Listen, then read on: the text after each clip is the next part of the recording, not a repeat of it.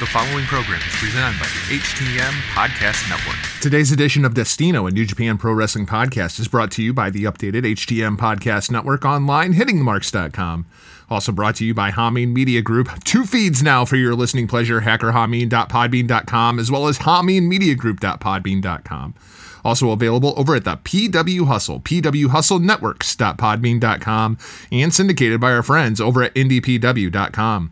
You can find Destino wherever you listen to your favorite podcast, be it Podbean, Stitcher, Spotify, Pandora, Amazon, Apple, Google, or iHeartRadio. On today's episode, I'm joined by Mighty Joe Morin from Turnbuckle Talk here on the HTM Podcast Network to talk about the finals of World Tag League and Best of the Super Juniors. We also have one hell of a Stardom update, so let's go ahead and jump into it. But first, my friends from Down Under, this is Knife Bar. You blocked me on Facebook, and now you're going to die.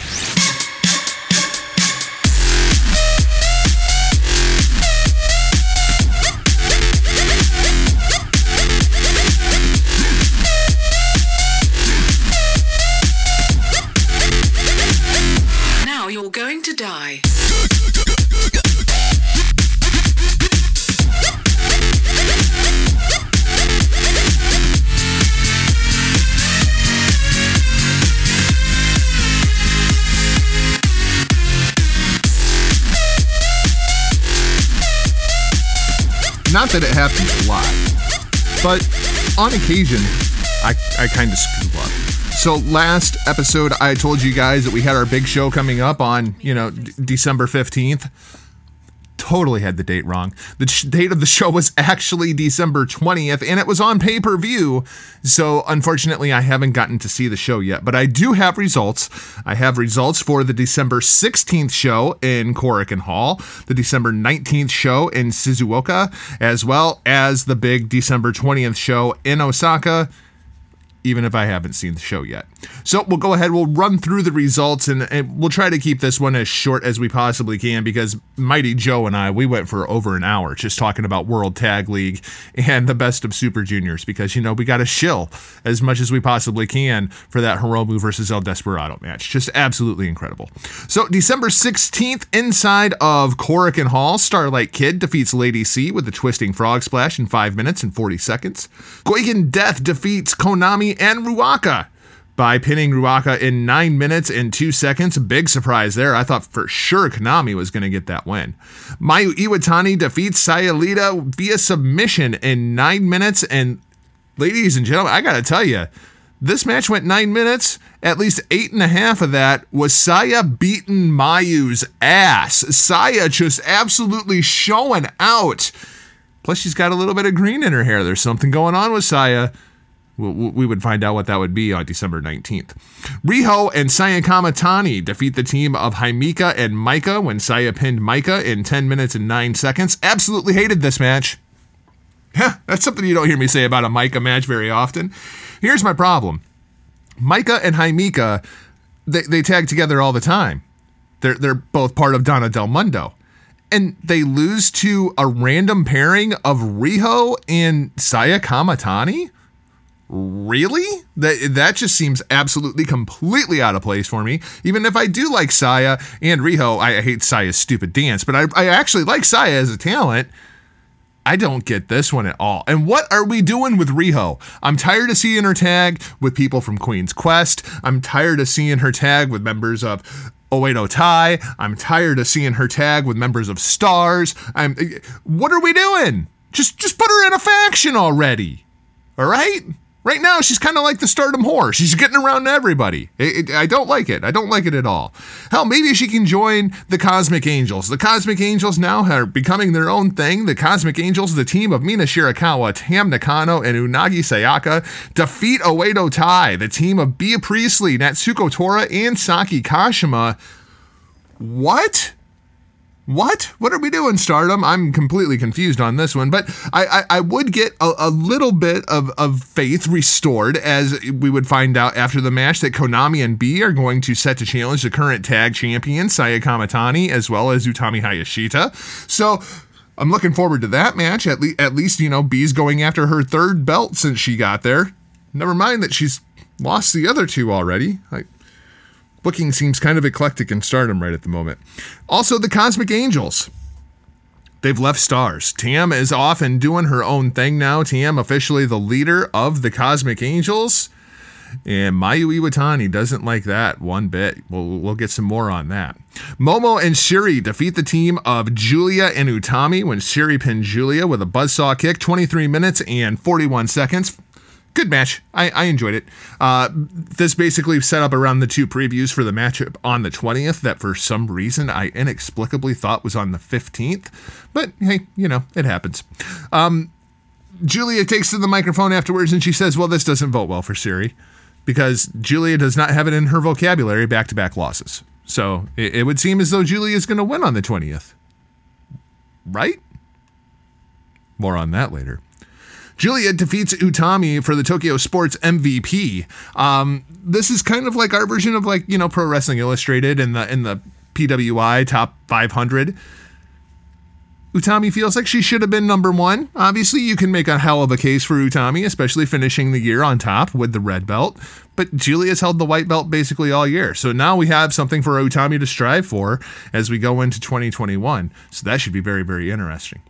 December 19th in Shizuoka. They are starting to upload this show as of Sunday the 20th. I believe the first two matches are up. Ruaka defeats Lady C. Konami wins a three-way battle over Saya and Mina Shirakawa. Shiri and Natsupoi, that's a fun tag team, defeat the Cosmic Angels team of Tam Nakano and Unagi Sayaka. Starlight Kid, Mayu Iwatani, and Riho defeat 080 Ties, Bea Priestley, Saki Kashima, and Natsuko Tora, thankfully via DQ. I haven't seen the match, but I see an 080 tie match ending in disqualification, and I can only assume that Natsuko Tora took her chain and wrapped it around Starlight Kid's neck and then hung her from the top rope. Yeah, that's a thing. Donna del Mondo defeat Queen's Quest, the team of Giulia, Maika, and Himeka defeating the team of Saya, Momo, and Utami, because we all know Momo sucks. So let's talk about the big show, and I'm sorry I haven't seen it, so I can't really comment too much on the matches, but there is a couple of results here that are rather interesting. Sayalita captures the Future of Stardom Championship from Maika in a triple threat match with Saya Kamitani. We're taking the future title off of Maika. I'm not happy about this. I love Maika. I mean, Saya's great, but she's not Maika. What are we doing? Why are we suddenly punishing Donna Del Mondo? This doesn't make any sense. It would make sense later. Stardom has a nice way of working out like that. Oedo ties Konami, Natsuko Tora defeat Riho and Ruaka via Konami tapping out Ruaka with the Triangle Lancer. Himeka and Natsupoi defeat Oedo ties Bea Priestley and Saki Kashima when Himeka pinned Saki with a running powerbomb. High speed title on the line, and people are raving about this match. I cannot wait to see it as AZM defends her title against Marvelous's Hoshizuki with a small package. Yeah, the match ended with a small package. And people are raving about this match. I'm very intrigued to see this. Artist of Stardom titles on the line as the new champions Cosmic Angels defend their belts in an elimination match against Stars, the team of Mayu, Goikin Death, and Starlight Kid. Giulia and Shiri, champion versus champion, title for title. It's WrestleMania 6, the Wonder of Stardom title on the line, as well as the SWA Championship. Only to go to a 30-minute draw. Yep, true Donna Del Mondo fashion. Neither one of them loses. Both retain their titles. And then in your main event, Utami would defeat Momo Watanabe in her first defense with the BT bomb, because we all know Momo sucks. That's right. Say it with me, ladies and gentlemen. Momo sucks. Utami wants to defend the title next month. They're going to be inside of the Nippon Budokan, the same place where we saw the World Tag League and Best of Super Junior finals. And immediately, Maika runs to the ring as fast as she possibly can, because not only does she want a challenge for the red belt, she wants to do it in the frickin' Budokan. Suddenly, I'm fine with Maika losing the Future of Stardom Championship. I know she's not going to win this match, but oh my gosh, it's going to be a hell of a lot of fun. I am looking forward to it. So let's go ahead. We will throw it over to the break. A word from our friends over at Hamin Media, and then I have some Japanese hip hop for you, ladies and gentlemen, with Fucking Hero. Yeah, I'm looking forward to seeing what kind of response we get out of this. We will catch you on the other side of the break to talk World Tag League and Best of Super Juniors. Ho ho happy Hamin holidays. As 2020 winds down with over 2.2 million downloads, the Hamin army marches into 2021 with sights set on 3 million downloads and beyond. We'd like to thank you, the listeners and sponsors, for following and supporting us on all of Hamin Media Group affiliate channels as we continue to provide the very best variety of entertainment anywhere. Pro wrestling, movie reviews, TV show reviews, news, sports, conspiracy, and satire. We have everything for your listening or viewing pleasure. Add Hamin Media to all your favorite audio and video platforms. iTunes, Stitcher, iHeart, Twitch, and YouTube are just some of the many ways you can get your fill of all of the HMG content. And speaking of getting your fill, if you're cooking this holiday season, there's only one olive oil to use in all your delicious, delectable dishes: Zordos Artisan Greek Ultra Premium Olive Oil. This olive oil is not only the perfect ingredient for your festive feast, but Zordos Olive Oil makes the perfect gift for any foodie or fan of fantastic food. Head over to ZordosOliveOil.com and taste what the term ultra premium means. Now, after a good meal or to kickstart your morning, what's better than a cup of bro? The Coffee Broasters Russo's brand coffee is better than your average cup of joe, bro. When checking out at thecoffeebroasters.com, use the promo code BRO5LB for a special price on a 5-pound bag of Russo's brand coffee. This deal is too good to pass up on, bro. Did somebody say deal? Well, Stevie Richards and ForceUSA.com have a deal for you. Are you looking to build a better you? How about the best custom home gym you can imagine? Force USA delivers sturdy, innovative, and versatile strength training equipment for home gyms and training studios alike. Enter promo code Stevie5 for a special 0% financing offer at checkout. Also check out StevieRichardsFitness.com for a fantastic, affordable resistance band training program and yoga program. Choose from the 12 and 16-week program as well as a dynamic yoga program that will get you ready to burn off those calories after those huge holiday meals. If you're interested in a brand new you for 2021 and years to come, Stevie kickstart your health with StevieRichardsFitness.com. ProWrestlingTees.com. Celebrate all of the Hamin Media personalities and independent pro wrestling stars by giving the gift of or grabbing up for yourself the coolest merch any wrestling fan desires. Again, head over to ProWrestlingTees.com and support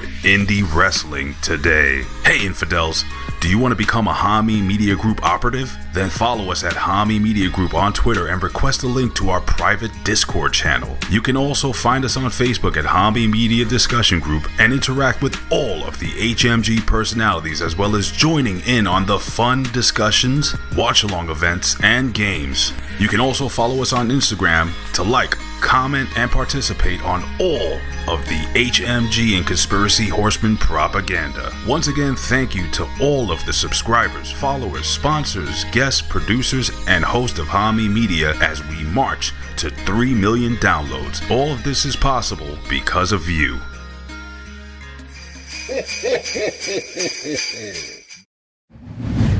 อย่า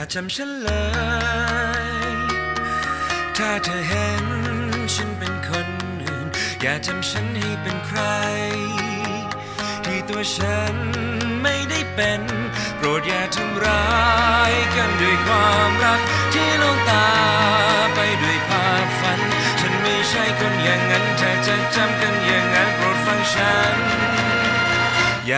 นเลยจะดีกว่า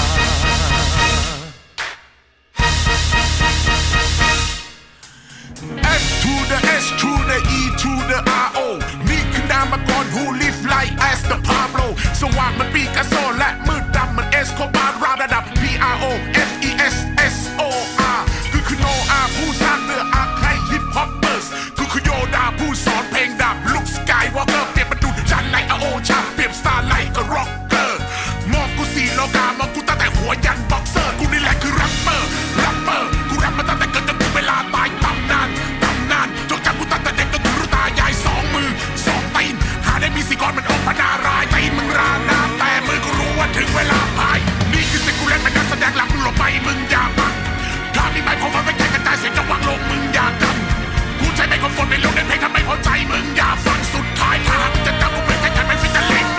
ย่าจำฉันเลย จะเห็นฉันเป็นคนดีอย่าจำฉันให้เป็นใคร Alright, so we are back for segment 2 to talk some World Tag League Best of Super Juniors final. That was fucking Hero. Yeah, Japanese hip-hop. Who knew? Great stuff. Great stuff. We are back with Mighty Joe Morin from Turnbuckle Talk. And Joe, I'm more excited than normal to talk to you because this show really that was a 2-match show. All right. But the undercard, they're setting up a ton of stuff for Wrestle Kingdom. And then I thought both of the final matches were actually worthy of being final matches, at least the World Tag League final until at the very end when we got all of the crazy interference. But then the Best of Super Junior final, I think I have to go back in time like 9 years to find a match that I was this emotionally invested in. Oh, yeah, for sure. But before we get to anything else, I want to give this a shot and see if I can get it on the first try. Biaka Batuka. There you go. Biaka Batuka. I've been practicing. I messed it up on the first try. Fantastic. Biaka Batuka. Yeah. Go back. Listen to the last episode of Hitting the Marks Pro. Oh, that was fantastic. I almost said Hitting the Marks Pro Wrestling Podcast. You know, we haven't done that in 9 months, and it's still sticks, man. I still do the same thing. It's like the Hitting Marks Pro Wrestling Podcast. Oh, no, wait a second. That's not what it is anymore. But, no. But yeah, that was fantastic. And dude, I mean, that match, I mean, we'll get to the details, but match of the year contender for me. I mean, there's not much else out there that kind of is in the, it's at the top of my mind when it comes to that. So it's likely going to be a match of the year, quite honestly. Imperfect perfection. That's what that match was. But we got to start off. We'll start at the beginning of the card, kind of go through things. World Tag League Best of Super Juniors final from the Nippon Budokan.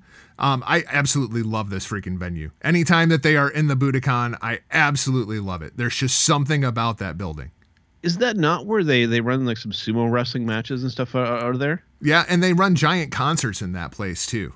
It's a really cool looking venue. I mean, I like the Tokyo Dome and Korakuen as much as the next guy, but I mean that venue, like it's cool. It's cool looking. I dig it. The big room, the grand room in Osaka, that place has become one of my favorite venues too. I feel like I could do a whole podcast just about the venues that I see throughout Japan. It's I wish I could just crazy. Go to these places, but we can't now. I know. But eventually, maybe. Yeah. We'll see about that. All right, let's go ahead. We'll start with the very, very first match. Chase Owens, Taiji Ishimori, and Bad Luck Fale defeat the team of Sho, Robbie Eagles, and Toru Yano in 5 minutes and 53 seconds. At least it was short. But, Joe, when I first saw this on the card, I was like, oh, are we potentially going to build to like a Ishimori versus Robbie Eagles or a Ishimori versus Sho? Like there's a lot of possibilities here inside of the junior division. No, this match was all to set up Bad Luck Fale versus Toru Yano. Oh, I remember you sending me this when I was at work and I was like, oh, like I get it, but oh. There's so much of the talent in this match. Gimmick match hell is what we're going back to. But I got to say, Bad Luck Fale, when he broke that trophy, he may have become one of my favorite professional wrestlers ever. So we are going to end up with Bad Luck Fale versus Toru Yano. And while that will be an absolute train wreck, this match is being built around the fact that Toru Yano is now obsessed with trying to body slam Bad Luck Fale. Now, Bad Luck Fale has lost 60 kilograms of weight. He looks great, but he is still by far the biggest man on the roster. Yeah. Like this is this going to be WrestleMania 3? Is this are they actually going to try to reenact WrestleMania 3? That would be hilarious. Would Toriano actually dress up like Big John Studd to make this happen? I don't know. I don't know. If that's the case, do count me in. I think I would be highly entertained by that as much as you would hate it, probably. But, the potential for, and you just, that, of course, we know that these guys like working with Yano in these kind of situations, because it's almost like a fun kind of a break of a match for these guys. So I imagine that Bad Luck's gonna have some fun with Yano here. But I always thought that Yano was scared of Tongans, and right. I'm pretty sure that ended when we ended up with the babyface heel. Like, clearly, we thought that he was afraid of Tongans. In reality, he was simply afraid of Tama Tonga's hair. Mm. Once he cut the hair, no longer afraid of the Tongans. Still, I imagine we'll get to that, but I'm still trying to get around him. That's not Tama Tonga to me. I look at him and I'm like, that's some other dude there. The babyface heel. Love it. It's literally a babyface. Jeff Cobb, Great O-Khan, and Will Ospreay defeat the team of Hanare, Hiroshi Tanahashi, and Kazuchika Okada. Imagine this, Hanare taking the pin in this matchup. 10 minutes and 45 seconds. And it seemed like this was going to be an Okada versus Ospreay preview for Wrestle Kingdom, and we got a little bit of that. But really what we were setting up was the Ace versus the Great O-Khan.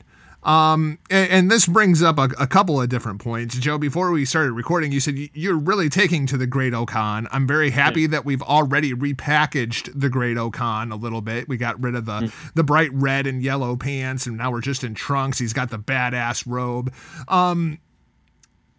But I kind of feel like, doesn't this feel like Chris Jericho versus Fandango at WrestleMania? Just a little bit. I mean, come on, man. The Great O-Khan versus Hiroshi Tanahashi at Wrestle Kingdom?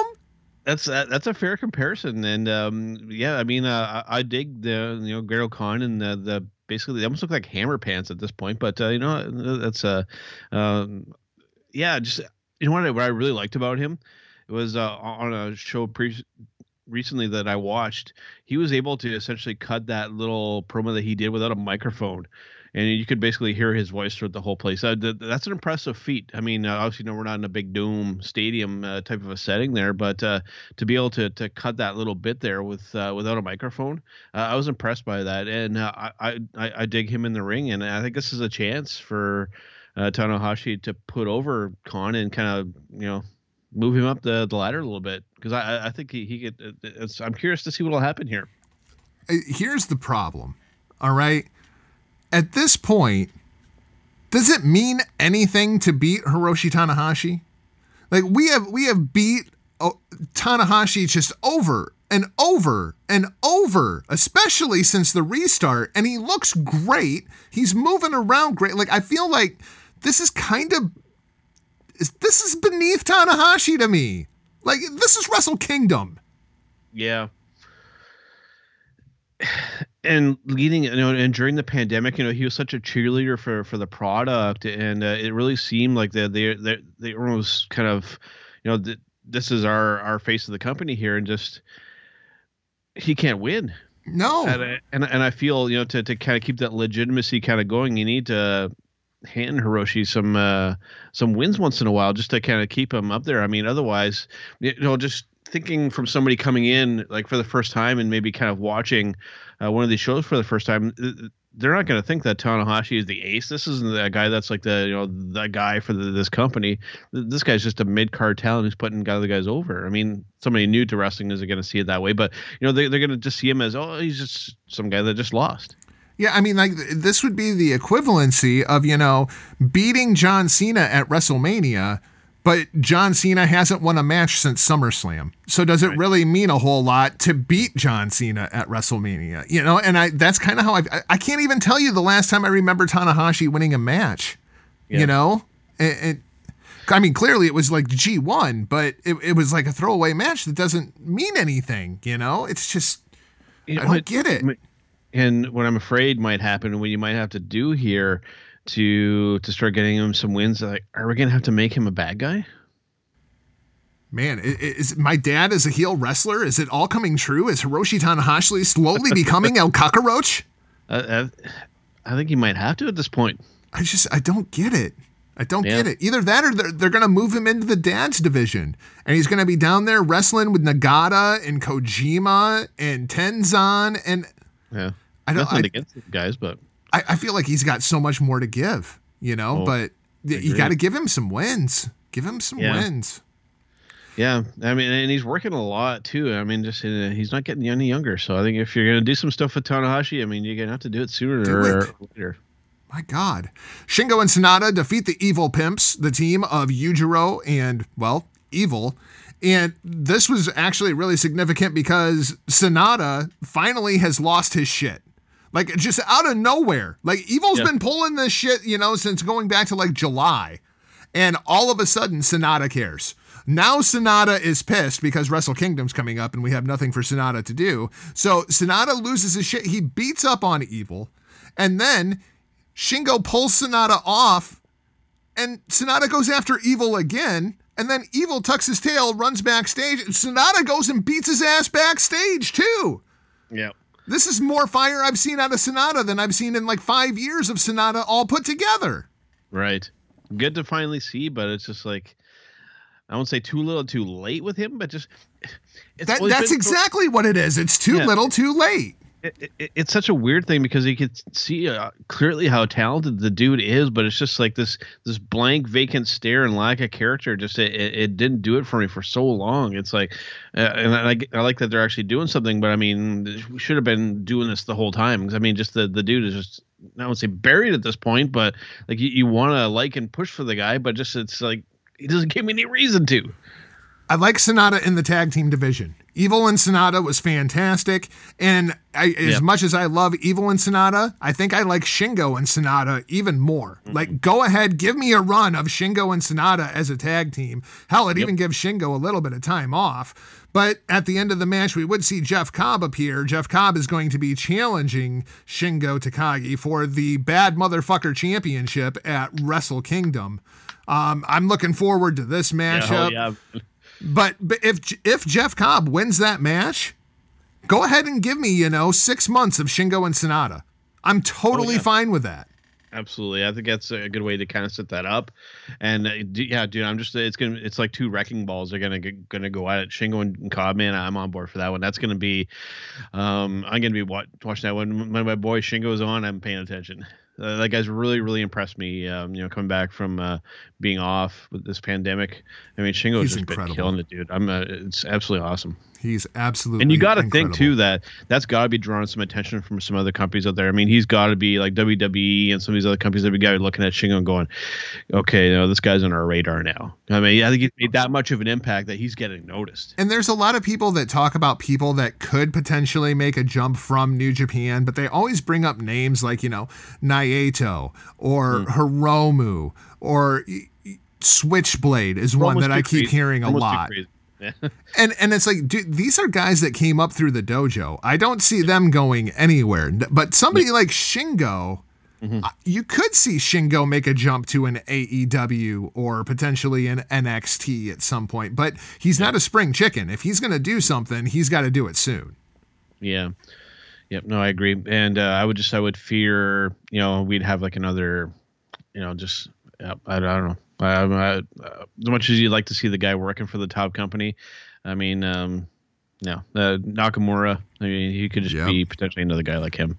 Or he who shall not be named, who still sits in NXT for some unspeakable reason. And now he's wearing jeans with his boots, which is very, very confusing. But I can absolutely picture Shingo Takagi on the AEW roster. Oh, for sure. But, and especially with his PWG roots. Yeah. But I just couldn't picture him being involved in all these little vignettes and other kind of stuff that they do there. Just it's almost kind of, I honestly, I like to see Shingo get some success, but at the same time, it's like, dude, maybe just stay in Japan. Yeah. Yeah. I'm fine with that too. I'm perfectly fine with that. Kota Ibushi tags up with Master fucking Wado to defeat the team of Bushi and Naito. And the only thing that was memorable about this match, clearly this set up as an Ibushi versus Naito preview for Wrestle Kingdom, but the Kamagoye from hell. Ibushi Kamagoye's Bushi so fucking hard that I'm pretty sure Bushi's head is still in orbit. Yeah, has there ever been a dislocated head in wrestling? Because I think that's close, man.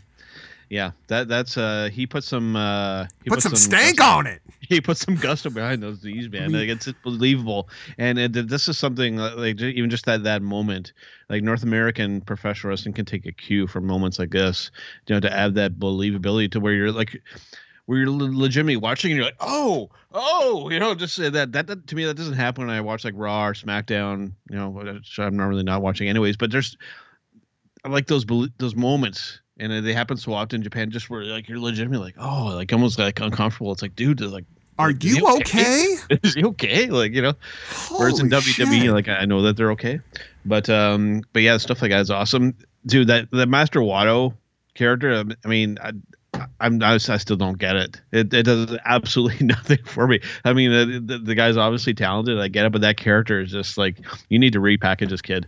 And I know that we have people that listen to this show that have the ability to say, hey, we need to repackage this kid. Yeah. Turn him heel. Yeah. Put him in LIJ. That, yeah. And let Wado and Bushi go after the junior tag titles. Like, I mean, that's the only possible solution I see for Master Wado at this point. Otherwise, he's going to be Taguchi forever. Yeah. I mean, that's his ceiling, right? Yeah. I mean, I don't see it.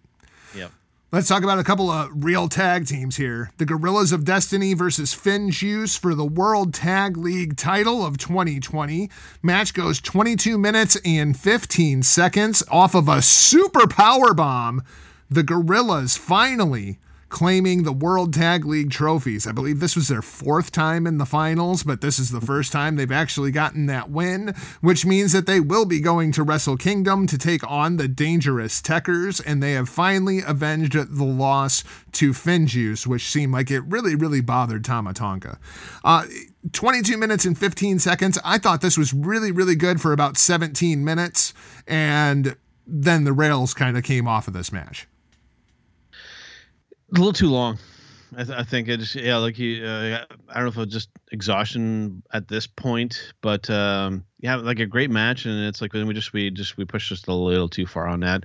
Well, and it's one of those things for me that the referees in New Japan don't have a whole lot of credibility to begin with. All right, they let this is true. Especially Red Shoes. Everything go, especially Red Shoes. Like I love the guy, but my God, right? He lets everything go.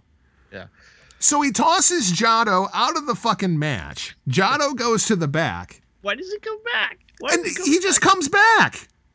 And it's like, no, you have been tossed out of the match. And he comes back. I got to pull a Rick. Why did he come back? And not only does he come back, he brings fucking Kenta with him. You know what I mean? So it's just like, okay, so you threw the guys out on the outside of the ring at the beginning of the match, so it would be two guys versus two guys. Yeah. And then 17 minutes into a hell of a match, not only does the guy who was on the outside come back, and he's like the slowest moving man on the face of the planet, right? Like, we're not talking about like Rey Mysterio comes running out of the back here. It's Jado with his kendo stick, right? Yeah. He walked. Yeah. Yeah. No, that was Jado running. That's Jado running, you know, and no disrespect to Jado. The man's been through hell for, you know, 30 years, you know, like he can walk, let alone run. Right.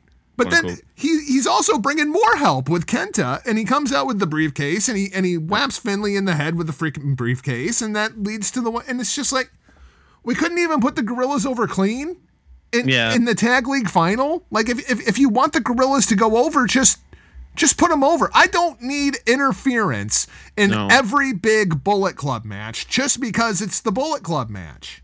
You know, it so much felt like, you know, we had our sports like New Japan for that 3/4, I mean, almost 7/8 of the match, and then we had to go sports entertainment at the end. It was like, yes, it felt ruined so, it. Out of place for me. I mean, good briefcase shot. I mean, he hit him nice and clean. I mean, he took a chunk out of it. The execution was fantastic, but it was a good briefcase shot. But it didn't feel like those kind of elements. I feel like I guess they like to try, but it doesn't feel New Japan to me. Those kind of moments. I get it, but at the same time, I don't. especially when you do it in the finals. Like, if you do that, like, you know, the fifth match during the tournament, fine, yeah, whatever. I get it, like, middle or late in the tournament to like cost a team for moving on or something, but to help it kind of dictate the result of the whole entire tournament, I felt a little kind of rubbed me the wrong way. I mean, I didn't necessarily disagree with GOD going over there, but just it felt too much on the nose. It's like, okay, you know, the group is helping to get the win. Just dude, that's been done to death. Yeah. At this point, so yeah, way too much. But I still like babyface Tama Tonga, and Tonga Loa getting the win. I'll never get over a literal babyface Tama Tonga. It may eventually grow on me, but it's so like out of context for him. Yeah, yeah, weird. Dude's still a beast in the ring, though. Oh, yeah. In both of the Tongans, I think Tanga Loa throughout the entire World Tag League has really stepped up his game. He has looked absolutely fantastic this entire tournament.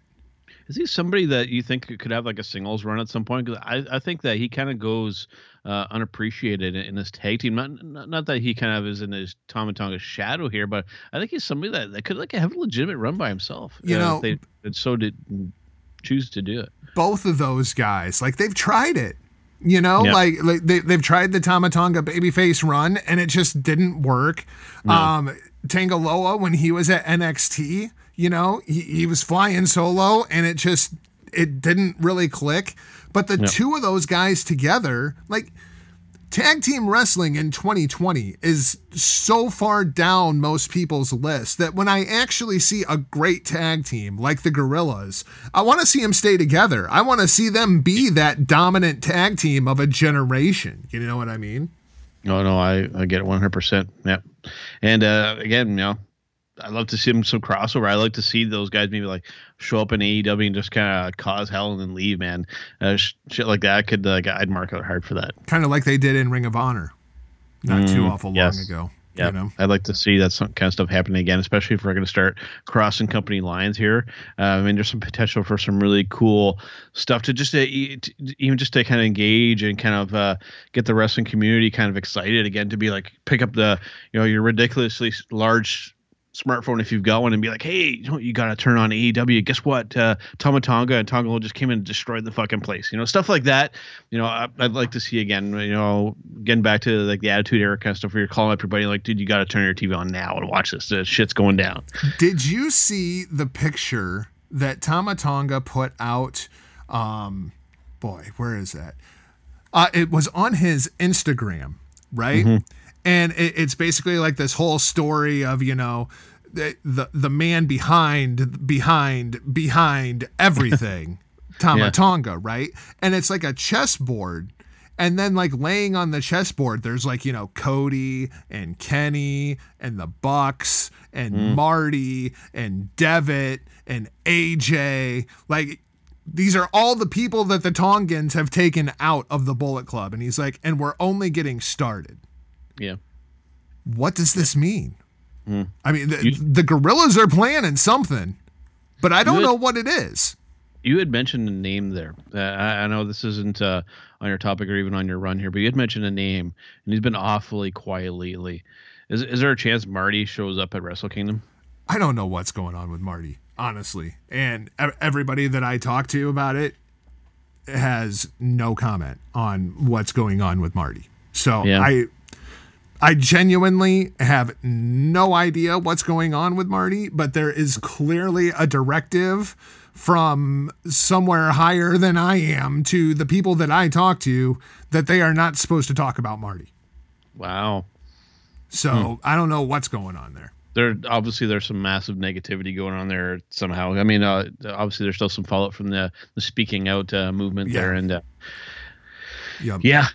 his handling of, you know, I mean, I think that's what really rubbed people the wrong way, was the way that he handled it. It almost kind of feels like a fall from grace for him right now. And I mean, him staying quiet is probably the wise move right now, and to not be too vocal out there. So, it sucks because as a talent, I really miss the villain. I really miss the villain. I miss the gimmick. I miss the the entrance. I miss having Marty around. So let's move to your main event, and I will try not to gush about this match for all of eternity, but it's going to be really, really hard. Yeah. Hiromu Takahashi defeats El Desperado in 30 minutes and 14 seconds with the time bomb 2. He hit him with everything. And Desperado hit Hiromu with everything. This is a match for the freaking ages. I am so glad I watched this. This is incredible, man. I like you. It's just been a long time since I've been watching a match and just been like so emotionally involved. Like it's just like, incredible, man. Incredible. These two guys, I cannot praise them enough. And it's incredible when you look more into what happened here in this matchup. Friend Jamie Greer over at Last Word on Pro Wrestling did a fantastic article basically telling the story of Hiromu Takahashi and Kyosuke Mikami. This thing goes back 10 years, and there is so many callbacks throughout this entire thing, and Hiromu trying to expose El Desperado, going all the way back to 2018 when Hiromu started walking around with the book for the Best of Super Juniors. If you go back to 2018 when he was facing off with El Desperado, he wrote in the book, "I know who you are and I hate you." So this has been going on for a while with Hiromu trying to expose who El Desperado is. And in the post-match, both El Desperado and Hiromu put over the fact, with a mask or without a mask, all that is here is El Desperado. And Hiromu's old friend, Mikami, is nowhere to be found inside of this vessel that is now El Desperado. Yeah. The storytelling throughout this match was incredible. And my favorite spot coming right at the end when Despi hits the Pinche Loco, goes for the pin, Hiromu kicks out, and Desperado freaks the fuck out. Yeah. He just freaks the fuck out because he knows I have hit Hiromu with everything. Everything at this point. Yeah. Everything that I have. That was it. It wasn't enough. And it wasn't enough, and I'm going to lose this match because I have nothing left. Yeah. It was incredible storytelling. Joe, match of the year. This is probably the match of the decade, as far as I am concerned. If you actually take, and the more I learn about this match and the story of these two guys, the more I love this match. It's incredible. For me, when you're talking match of the decade, for quite a while, it was Nakamura's debut match in NXT with Sami Zayn. That's been one of my favorite matches, for the better part of almost a decade at this point, and I've watched it back and forth so many times now.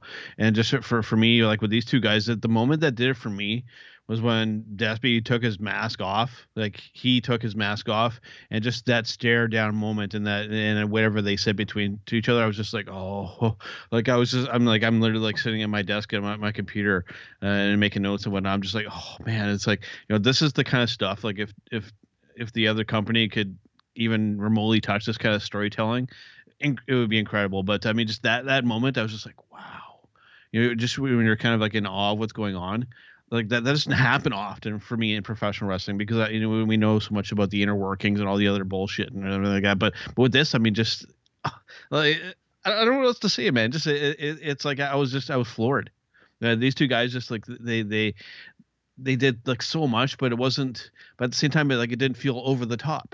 Like I don't know. It's they hit lightning in a bottle here, and dude, I've watched it like 10 times now since it's been on. The thing that's so great about this is it was organic, because this is not the kind of story being told where a booker sits down and says, "Okay, guys, here's what we're gonna do. We're going to start you off as young lions, and together You guys are going to be a junior tag team until, you know, El Desperado or Mikami, you know, he ends up getting hurt. Then we're going to send him off on excursion. And when he comes back from excursion, then Hiromu, we're going to send you off on excursion. So you don't see each other for like, you know, 5 years. Yeah. You know, and then like 5 years after that, then we'll get around to this match. Like, it doesn't work that way. Like, no. But it's just something so organic that everybody, when you look at New Japan Pro Wrestling, and to me, this is one of the things that really sets them apart. And this match is the perfect example. Yes. When you look at whether it be the junior division or the heavyweight division, no matter who the booker matches you up with, there is a story going on between one character and everybody else on that roster.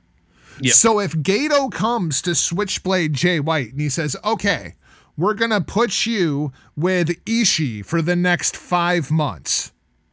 Mm-hmm. Okay, cool. Well, I got this story going on with Ishii that we've been dragging on for the last couple of years. So we'll go do that.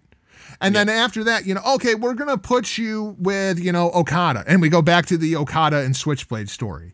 And then maybe we go back to the Tanahashi and Switchblade story. Like, Switchblade has a story with everybody else on that roster. And it's the same thing in the junior division, whether it be Hiromu and Sho or Hiromu and Ishimori. There's a story going on there. Hiromu and Desperado, Hiromu and Bushi. He's got stories with everyone. And that's what's put New Japan just on this next level for basically the entire time Gato has been booking it, going back, you know, 10, 15 years. It's incredible. And then even like with the young lions, you have Uemura and what's his name now? I can't think of it. Sushi. Yes. Right. They've had this back and forth this whole time. That's all building up to like a potential storyline. Like 10 years from now, they're going to have a huge match. Right. They'll be like, hey, remember that when we were back and forth as young lions, blah, blah, blah. Like all this stuff, like it writes itself. And it's just like you said, it's that organic storytelling. You just let it happen, because when you force it, it doesn't work. I love this approach. It's something, again, you know, Western professional wrestling could take a hint from this kind of stuff, but just the way that Western professional wrestling is laid out, it doesn't lend itself to this kind of storytelling. It just doesn't, because, you know, you have some people at the top that, you know, if you're going to do this 10-year long storyline, they probably forget half of kind of what's happened. It just doesn't lend itself to that. But in Japan, it works just in the framework of how they go about doing their business. Well, see, this is where I disagree with you a little bit. Okay. And this is actually the point that I was going to end up trying to make anyway. Mm-hmm. This gives me faith in AEW. Mm. Because if you look at AEW and what let's face it, they've only been around now for about a year and a half, right? Let's keep that in context, people, when people are eager to shit on them, just to say, you know, they're still relatively new. But Kenny Omega has just won the AEW World Championship. Yep. And how many guys inside of that company does Kenny have a story with right now? Lots. I mean, you can do a story with Hangman. You can do a story with Jericho. You can go back to the rematch with Moxley. Right, you know, there's the whole Cody thing, because that's kind of the elephant in the room. How long before he goes back on his promise that he's not going to challenge for the AEW championship? I mean, There's all kinds of stories there for Kenny Omega that they have set up over the course of the last year and a half. Absolutely. That gives me a bit of faith in AEW's booking. When it comes to WWE, you have to set this up. And I mean, clearly, if you look at AEW, it takes at least a year and a half to set it up, because they're just now getting to that point, but you got to create the history. Exactly. But I don't even know how WWE would go back to this style of booking at this point. Yeah, and it has a lot to do with the talent pool that they have, too. It doesn't lend itself to that long-term storytelling, just because people kind of come and go a little too much. Well, right? And it's because everybody just beats everybody, and nobody moves up the card, nobody moves down the card. Wins and losses don't actually matter. You know, it's like if you lose a match to Dolph Ziggler or The Miz, Whatever, it doesn't matter. Yeah. Clearly, you're trash because everybody else on the roster's already beat them. Right, you know, so, and then they still try to make The Miz out to be a big deal, even though literally everybody on the roster has beat him. Right. You know, if The Miz was in New Japan at this point, he would be Bushi. Mm-hmm.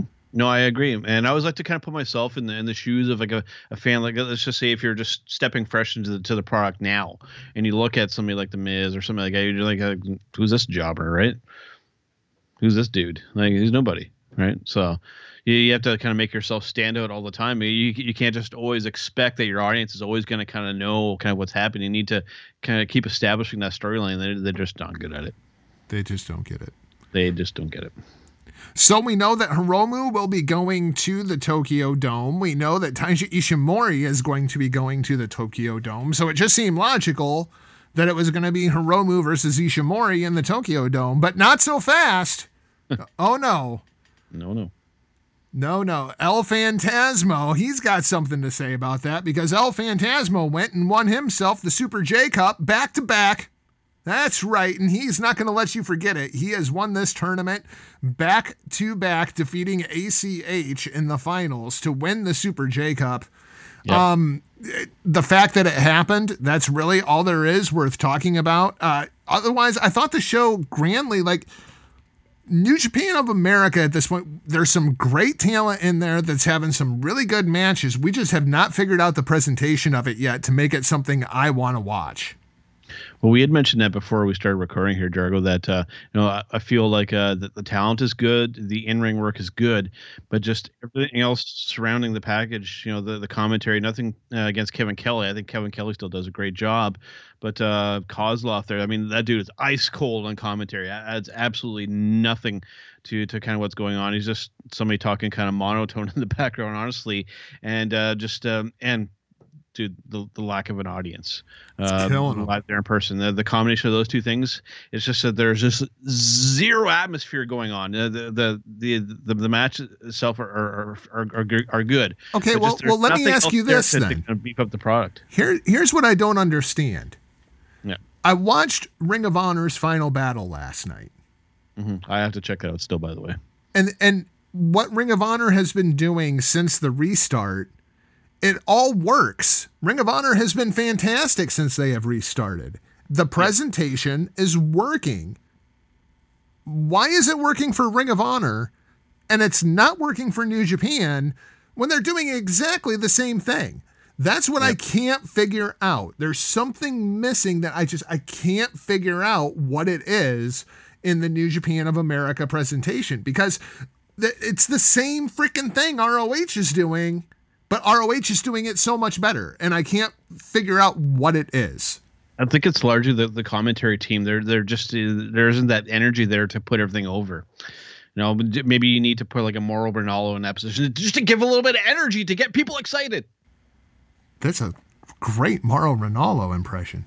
Not really, but Mauro Ranallo and Snoop Dogg. That's who we need to get you invested in the product. Otherwise, you just have somebody here talking like this.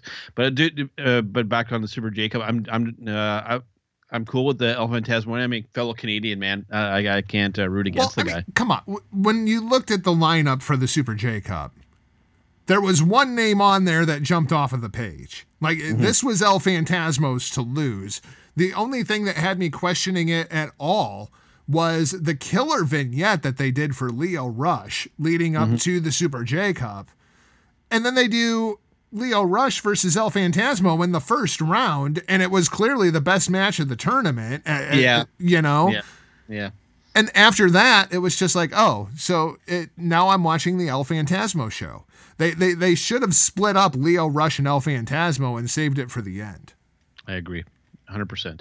But I think the right guy won. And dude, this is an exciting match for the Tokyo Dome. I'm genuinely excited. I haven't seen a lot of El Phantasmo, but what I have seen is good. And dude, like I said, fellow Canadian, I got a root for the guy. And then you put him in there, guy with the guy batshit crazy like Hiromu Takahashi. I mean, dude, that's maybe not main event material, but I am definitely not going to be missing this match with these two guys. This is going to be good. Yeah, I'm looking forward to it. Yeah, it's going to be good stuff. So your World Tag League Best of Super Junior review was brought to you by StevieRichardsFitness.com, as well as our friends over at Pro Wrestling Tees. Let's face it, 2020 has sucked, but get ready for a brand new you in 2021. Head over to StevieRichardsFitness.com. Get down with Stevie's yoga program or his resistance band training program for pennies on the dollar compared to what a lot of these other programs have that, let's face it, they just don't work. They just don't work. And while you're online, head over to ProWrestlingTees.com. Grab yourself some gear from Stevie Richards, the Ayatollah Ben Hameen, the Conspiracy Horseman, and of course, a lot of the New Japan talent. Joe, before I let you go, I wanted to run through the road to Tokyo Dome because we've got three more pretty decent-sized shows before we get to Wrestle Kingdom. The road to Tokyo Dome, these are going down Monday, Tuesday, and Wednesday in Korakuen Hall. Just a couple of highlights if people want to check these shows out. Monday, Tiger Mask returns. Tiger Mask has been gone for months. He's been fighting a bout with diverticulitis, and evidently Tiger Mask is cleared. He's ready to go. I am super excited to see Tiger Mask back, even if he is just going to be an opening six-man tags. I mean, it's freaking Tiger Mask. Yeah, just a staple. And for those who haven't watched a lot of New Japan Pro Wrestling, I mean, Tiger Mask, I don't know how many there's been. Dude, he's a staple in New Japan Pro Wrestling. There's been four of them. Well, actually five, if you counted Bushi when he was doing Tiger Mask W. Correct, yeah. But, yeah, I mean, just a staple inside of New Japan Pro Wrestling, Tiger Mask. Absolutely fantastic. One of the best juniors ever. Love him. Your main event that night is going to be Los Ingobernables de Japón, Tetsuya Naito, Sanada, and Bushi taking on the Bullet Club team of Dick Togo, Evil, I still can't, and Switchblade Jay White. Joe, this one has me intrigued. Evil and Switchblade tagging together. Neither one of them has a match announced for January 4th. Of course, Switchblade will face off with the champion on the 5th. Evil and Sonata on the 5th. Does the shit hit the Bullet Club fan here? I don't know, man. For me, there's that one name that always stands out. And every time you say it, I cannot laugh. Dick Togo or Dick to Go. I mean, dude, the merchandise possibilities are endless there. Choppy, your PP. I'd buy that shirt, man. I'd wear that in public. I would be ashamed of it. What do you think? Yeah. Do you want to see Evil and Switchblade in the Dome on January 4th in the battle for Bullet Club? I don't know, man. Switchblade, yes. I still don't know about Evil as the leader of the club or not. That's what I'm saying. Now's the time to get rid of this motherfucker, right? Yeah, I think so. But what do you do with him? Let him go off and do his own thing. Yeah, he doesn't feel to me like leader of the Bullet Club. Like I just see. But it's too congested. Like Switchblade has to establish himself as the alpha inside of the Bullet Club, even if Evil sticks around. And he's the right guy to do it with. I mean, just he has that gusto. He's still a younger guy. I mean, he cuts one of the better promos in the business. He does that heel character to a T, and he's the guy to hit your horse to. Yeah. Quite honestly. Yep. I kind of want to see. I mean, Switchblade has been so outspoken that I'm only working on the 5th. I'm not working on the 4th. Yep. He's been so outspoken about it that it makes me feel like he's going to have a match on the 4th. He is. Yeah, of course he is. And Evil seems the only logical choice here. Yeah. And you play it up as, you know, hey, dude, I'm here. Like, I don't want to work here. You could tie a really kind of cool storyline to that match based around the fact that he doesn't want to be there. Yep. Absolutely. It writes itself, quite honestly. Tuesday, your main event, Sho, Juice, and Ibushi take on the team of Gedo, Kenta, and Switchblade Jay White. I'm really wondering, are we going to get Kenta and Juice for the briefcase in the Tokyo Dome? Is Moxley not coming to the Tokyo Dome? Are we not going to get Kenta versus Moxley? Are we going to get stuck with Juice versus Kenta instead? Well, they've already said that Mox isn't going over to Japan, right? Well, they said that, but that, you know, whenever you come out and say something like that, it makes me think that he is. It would be quite something if they... Well, and here's the other thing. We haven't seen him on AEW television. since he lost the championship. That's true. If he's going to Japan, he's got to quarantine for 2 weeks when he gets there. Yep. So now is about the time that I would be expecting him to show up, if he's going to show up. But see, at the same time, too, I'm not really against a Kenta and Juice Robinson thing, a match there either. I mean, just there's some storytelling you could tell there. I mean, you could... I guess maybe you could hint at the fact of the WWE. Obviously, you can't name them by name, but I mean, just there. I think there's some stuff that you can pull from there, and I think you could have some fun with this match. These two guys. I mean, I think that they're both greatest talents, but I think having Moxley. I mean, even if those two guys get involved in a match, I think if Moxley's still going to be over there, you could still. There's an opportunity there for some shenanigans. Let's just put it that way. I still want Juice Robinson to turn. I want Juice Robinson to turn heel. I want Juice Robinson to get more serious, and I want Juice Robinson to join the Empire. That's interesting too. I can see that. At the same time too, I like that kind of happy-go-lucky Juice Robinson out there. Oh, he just annoys the shit out of me. There's nothing I enjoy more than watching Juice Robinson get punched in the face. Yep. Yep. And that was, I felt that way before he started hooking up with Tony Storm, just in my defense, but now I really enjoy it. Now I really enjoy it. Yeah. By the way, congratulations, Tony Storm. That's a good get there. Yeah. God damn. Jesus. That girl should be that girl should be one of the top baby faces over in the WWE. And no, what she should do is should get out of her goddamn contract and go back to Stardom. Yes. That's what she should do. Oh yeah. I'd be in for that for sure. I cannot believe the way they mistreated Tony Storm on that freaking roster. It's embarrassing. It is embarrassing. Wednesday, the road to Tokyo Dome. Sho and Ibushi take on the team of Bushi and Tetsuya Naito. That's going to be your main event. Should be a good match. But more importantly, on Wednesday, Joe, it's going down. Toru Yano versus Bad Luck Fale in a body slam match. That's right. We ain't got to wait until Wrestle Kingdom. Christmas has come early. Bad Luck Fale, King of Pro Wrestling 2020. Put it on the board. It's going to happen because there ain't no fucking way Toru Yano is going to body slam Bad Luck Fale. I'm trying to think of possibilities of how he could. I'm sure he already has it in his mind what he's gonna do, and you know what? Despite all the BS and things, I'm actually genuinely kind of excited this match just to kind of see how it kind of goes down, because you know me, Jargo. As much as I like good technical professional wrestling and whatnot, there's always a room for a little bit of comedy in wrestling. I think that they could have some fun here, and I know that. Foley's going to have some fun working with Yano in this match, and I'm really curious to see what they're going to do. And I have a feeling that it'll be entertaining. At least I hope it's going to be. But I'm excited. This match is getting the treatment that it deserves.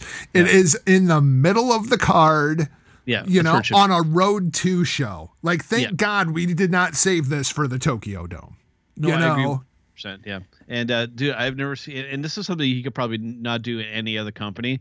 Dude, I've never seen somebody like have so much other shit on the go and be able to plug it on like in your professional wrestling matches. Like the dude even has a QR code on the back of one of his chairs that you could, dude. I mean, just he plays it up so well. I mean, as much as we like to shoot on Yano, I mean, he accomplishes exactly what you know. What he sets out to do there. You got to give the guy credit for that. I am just hoping that at the end of this matchup, the real king of pro wrestling makes his appearance and says, Tokyo Dome, I'm putting an end to this shit. Are we talking Minoru Suzuki? You're goddamn right we're talking Minoru Suzuki. Minoru Suzuki versus Toru Yano for Wrestle Kingdom? Yes.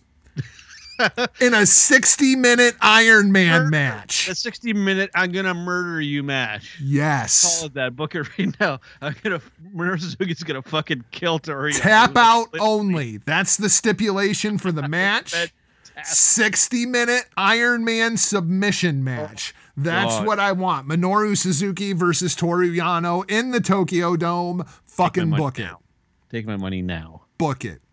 Yes, that'd be fantastic. Here are the matches actually announced for the Tokyo Dome at this point. January 4th match announcements: Hiromu versus El Phantasmo, winner of the Best of Super Juniors 27 versus Super J Cup winner 2020. Winner will face off with Taiji Ishimori on night 2 for the IWGP Junior Heavyweight Championship. IWGP Heavyweight Championship on the line, the 87th Tag Team Champions, the Dangerous Tekkers, Zack Sabre Jr. and Taichi, versus 2020 Tag League winners, the Gorillas of Destiny. Looking forward to that one. That's going to be a lot of fun. It is. Hiroshi Tanahashi versus the Great O-Khan in the biggest match of his freaking life. Kazuchika Okada versus Will Ospreay in the Tokyo Dome.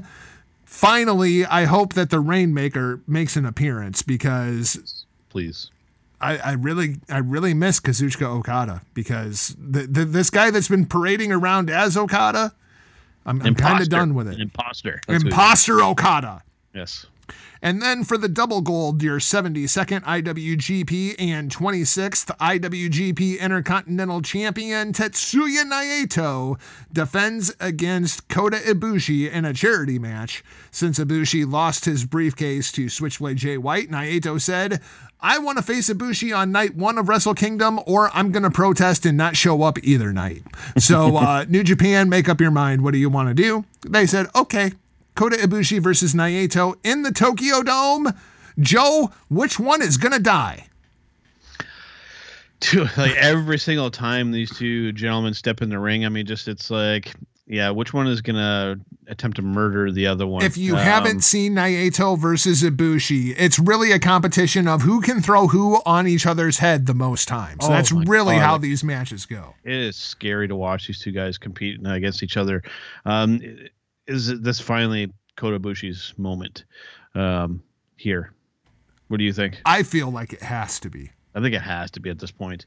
He's been just denied so many times. It's like you got to throw this guy a freaking bone at this point. But, dude's been working hard. I mean, that Kamigoye from hell. I mean, he's been putting some gusto behind that lady. What a way to kind of cap that off. I mean, to really kind of...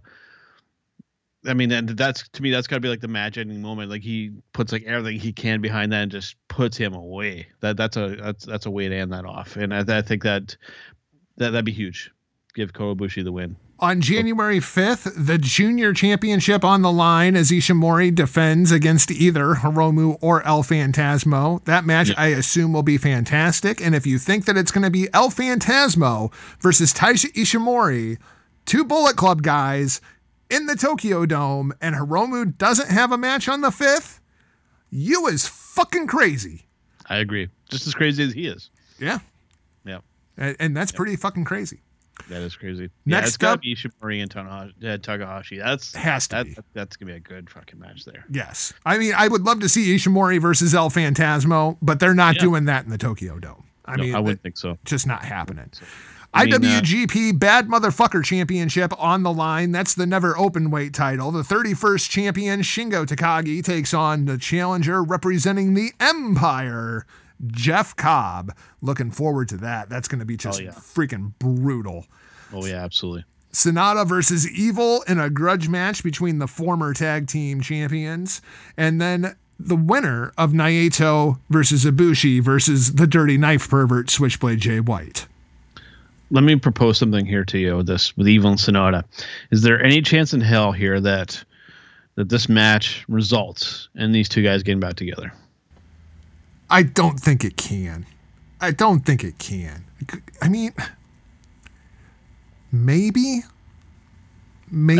I have a feeling. The reason why I bring it up is I have a feeling that's going to go that way. I have a feeling. If we get Switchblade Jay White versus Evil on the 4th, and the loser leaves Bullet Club, we could have Evil kind of wandering, not really sure where he's going. Yep. And then you have Sonata, who is about the most wandering, nobody's really sure where he's going person inside of the entire company right now. Right. I don't know. That could be interesting. Yep. So we're both assuming that we end up with a Bushi versus Switchblade on night 2, which is poetic because last year Ibushi went 0-2 in the Tokyo Dome, losing to Switchblade Jay White. So it would be poetic to see him get the win over Switchblade Jay White night 2 in Wrestle Kingdom. Of course, we have no idea if Ibushi will be able to walk going into night 2 of Wrestle Kingdom after facing off with Naito on night 1. So Switchblade at a clear advantage. Joe, what do you think? Who walks out night 2 of the Tokyo Dome? I think it's got to be Kota Ibushi again. And having said that as well, is there a way that we can do this? I'm trying to think of scenarios to where we can split up these titles again. Is there a scenario that we can break that up? Because I think it's time to kind of split that up. Oh, I agree. I have felt that way for a while. I didn't like them putting them together to begin with. Because for me, just especially the Intercontinental title, just it feels like that's just like the tag along title. Like it's just, I have the actual title and then this is just the other one I'm bringing along with it. Yeah. Well, but I've been okay with it recently because we've seen the Never title really get elevated with the Intercontinental title being affiliated with the Heavyweight Championship. So I haven't really missed the Intercontinental because I've gotten the bad motherfucker division, which is Shingo, Jeff Cobb, Minoru Suzuki, these guys going out and just hammering each other. Yep. And you just said it too. And I think putting that Never Open title on Shingo it's a perfect example of the talent elevating the championship, not the other way around. These companies seem to think, we put a title or a belt or however you want to word it, strap or whatever on somebody. Oh, and that's going to make the title more legitimate. No, it's always the money has always been the talent making the title better, not the other way. It doesn't work the other way around. It just doesn't. Historically, it just doesn't work that way. Of course, I think Kota Ibushi walks out of the Tokyo Dome night 2 as, in his mind, God, because he wants to become God. That's really his entire purpose right now. And then I look at what's going on in AEW with Kenny Omega becoming, the AEW champion and saying that he wants to go around and be the belt collector. And, Kenny, when he was in New Japan, I loved Kenny's music. I absolutely, that was like the perfect theme song for Kenny. You know what the name of that song was? I forget now. Devil's Sky. So you could have God versus the devil. As the devil, Kenny Omega returns to try to claim the IWGP Heavyweight Championship from the man that he refuses to even acknowledge exists. In Kota Ibushi. I want to see that match go down like maybe in June. I want to see Ibushi get a couple of defenses in, and then, you can have Kenny be like, I thought you were going to lose it. Otherwise, I would have been here a long time ago. See, and we've come full circle now. We're back to this long-term storytelling and consistency within it. See, we've come full circle back to that topic. And I agree, that would just be the golden levers, right? Whether it be a match against each other or they find some way to become a tag team again. I mean, you have so much to pull from and so much history and storyline to build off of. It'd be fantastic, regardless of what they do. So that's all I got for you, sir. Thank you for joining me today. Why don't you go ahead, plug, promote, put over, whatever you would like, and we'll let you get out of here and go back to bed. Well, I guess the biggest thing that I have to promote is coming up in, it'll be on January 4th is the day for our 200th episode of Turnbuckle Talk. There's something else going on January 4th, if I remember right. Wrestling. It's the same day. It's going to be a busy day, man. And looking forward to, I don't know. I know I have yourself slated to be on. I'm hoping Rick, possibly Mr. Ryan K. Bowman, of course, Carl Kerfield will be here, and we'll see who else we can kind of cram in. It'll just be a big love-in. And how I'm kind of hoping to lay the episode out, Jargo, is that I haven't really done it this way, is that once I get everybody who is going to be on, I'll just have everybody contribute a topic, and that's what the show will be. Like, everybody will pick a topic to cover, and that's what we'll do. The Canadian circle jerk. Sure, we'll call it that. Yeah, but... yeah, looking forward to that, man. I mean, to hit that 200 episode milestone, like it's just something I didn't really think of for like the last month, like the however many months it's been now, and it just kind of snuck up on me. I'm like, wow, it's like we're actually going to get to 200 episodes. Crazy. It's something. It feels pretty cool, man. Yeah, very cool. Very cool. Congratulations. And I guess Merry Christmas and Happy New Year, because we probably won't have you back on Destino until post-Wrestle Kingdom. So, you know, happy holidays and all that shit. Yep. I'm looking forward to Wrestle Kingdom, and looking forward to talking about it after it happens. I'm sure it's going to be a landmark event, and it's going to be cool, Jerry, to see a big wrestling show happening with an audience too. And the English commentator is going to be there in person. Just, I'm really looking forward to it. It's going to, I said it, I think last year, it's going to blow WrestleMania out of the water this year. I'm looking forward to it.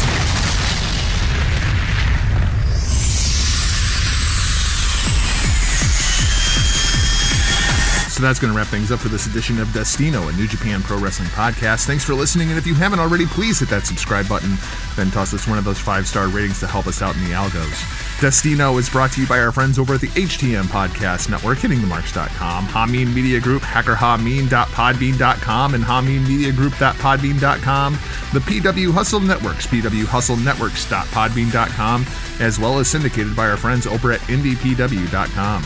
Find the show online at destinopod.com and across all social media platforms at destinopod. Very special thanks to Mighty Joe Morin for joining me this week. And now we're on the road to Tokyo Dome, ladies and gentlemen, so we will be back next week with a very special preview for Wrestle Kingdom featuring Mr. Billy Ray Valentine, as well as 8-Track Brown. Until then, you can find us wherever you listen to your favorite podcasts, be it Podbean, Apple Podcasts, Google Podcasts, Amazon, Stitcher, Spotify, Pandora, or iHeartRadio. Enjoy the road to the Tokyo Dome, ladies and gentlemen. We'll be back in your ear holes soon. We'll talk to you next time. Adios.